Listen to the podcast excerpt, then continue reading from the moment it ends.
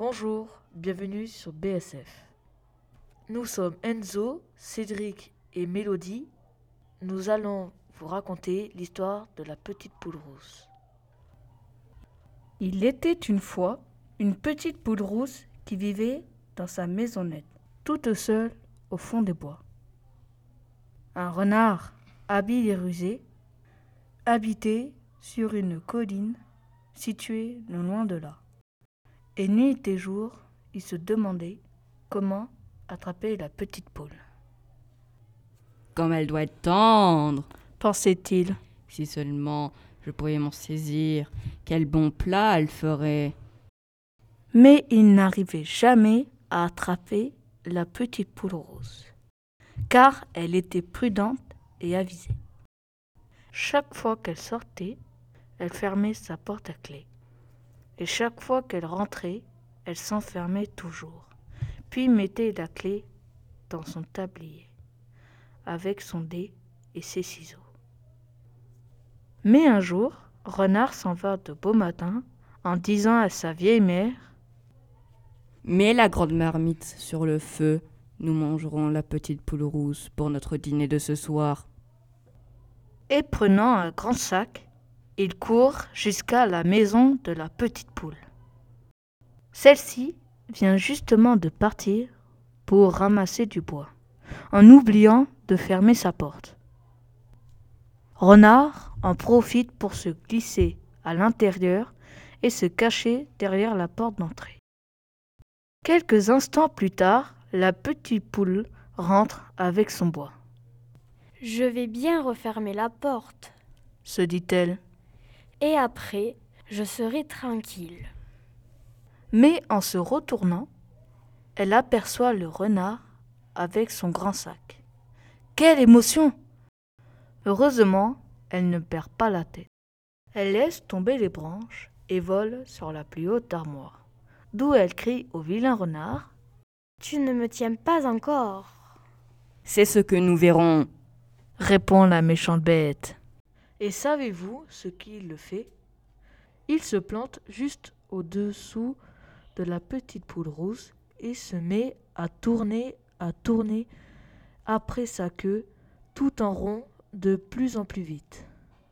La malheureuse poulette en est si étourdie qu'elle perd l'équilibre et tombe juste dans le grand sac que le renard tient ouvert devant lui. Le renard ferme bien vite le sac et, le jetant sur son épaule, il prend le chemin de sa maison où l'eau doit bouillir dans sa marmite. Il faut grimper tout en haut de la colline et la route lui paraît bien longue. Pendant ce temps, la petite poule ne sait plus où elle en est, tellement sa tête continue à lui tourner.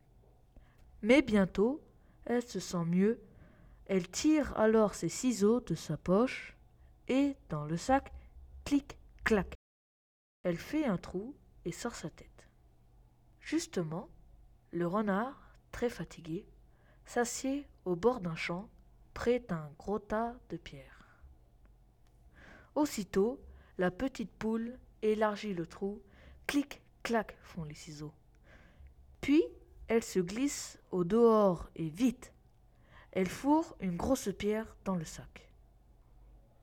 Après quoi, elle se sauve aussi vite qu'elle peut et court jusqu'à sa maisonnette où elle s'enferme à double tour.